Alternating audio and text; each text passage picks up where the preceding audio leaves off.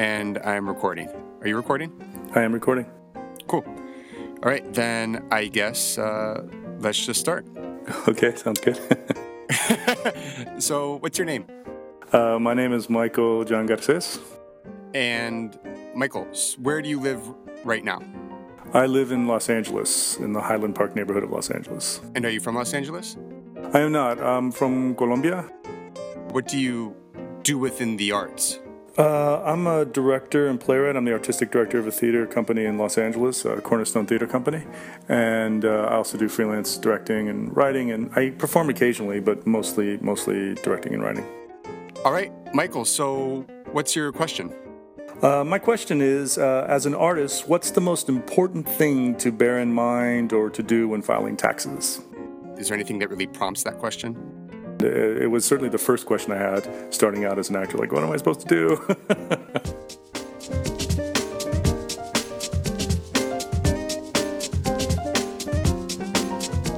This is Artist File. Here's your host, Felipe Cabezas.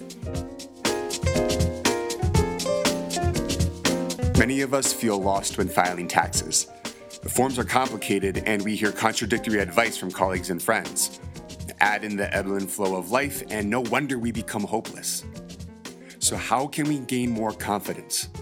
What one habit can help us get better at doing taxes? I kind of know a lot about a small area of tax codes. And how long have you been doing that for? Gosh, it's been over 25 years. That's Joe Weatherby. He's a director and writer based in San Francisco. He's also a licensed California tax preparer. Start off with, the two things you need to do one, save your receipts. And a receipt is, of course, a paid in full receipt, a credit card statement, or a bank statement.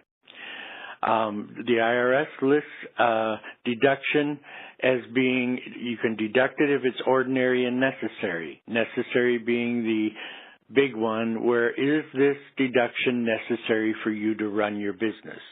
And ordinary is you just don't spend out of the ordinary. So an example would be a dancer takes a choreographer to lunch to talk about a project and they have a $25 lunch. That would be ordinary and necessary. They spend $200 for lunch. That's out of the ordinary and that could come into question. So that makes sense. Just uh, common sense for that one. And what happens if I don't keep my receipts? If you don't have a receipt, you should not put it down as a deduction.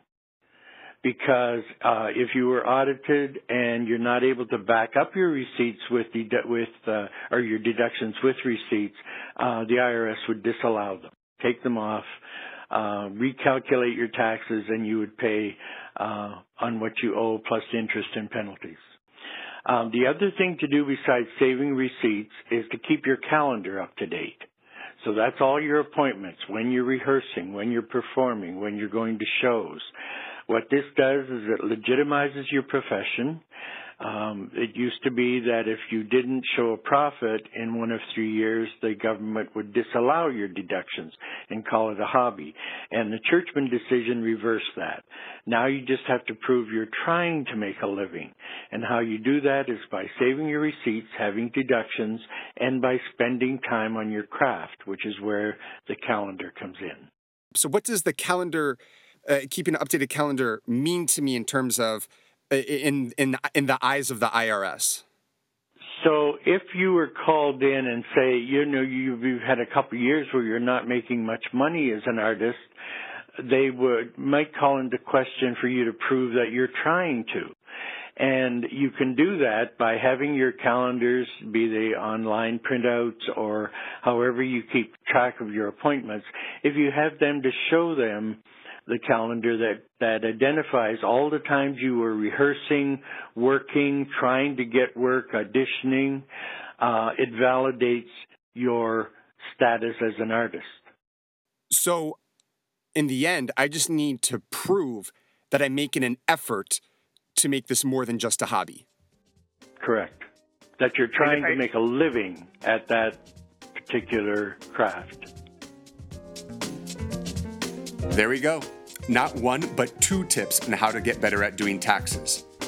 But remember, Artist File provides general guidance, not advice, on matters of interest to artists.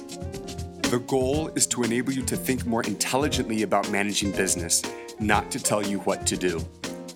For professional advice regarding taxes, consult a local accountant or art support organization.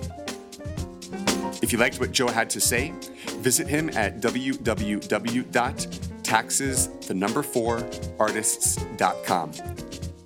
Even though he's not accepting new clients, you can view a list of deductions that he's compiled for artists. If you're new to Artist File, welcome. This is our second episode, and we have eight more in our pilot season. If you're not new, we're glad you came back. And whether you're new or not, please, please, please share Artist File.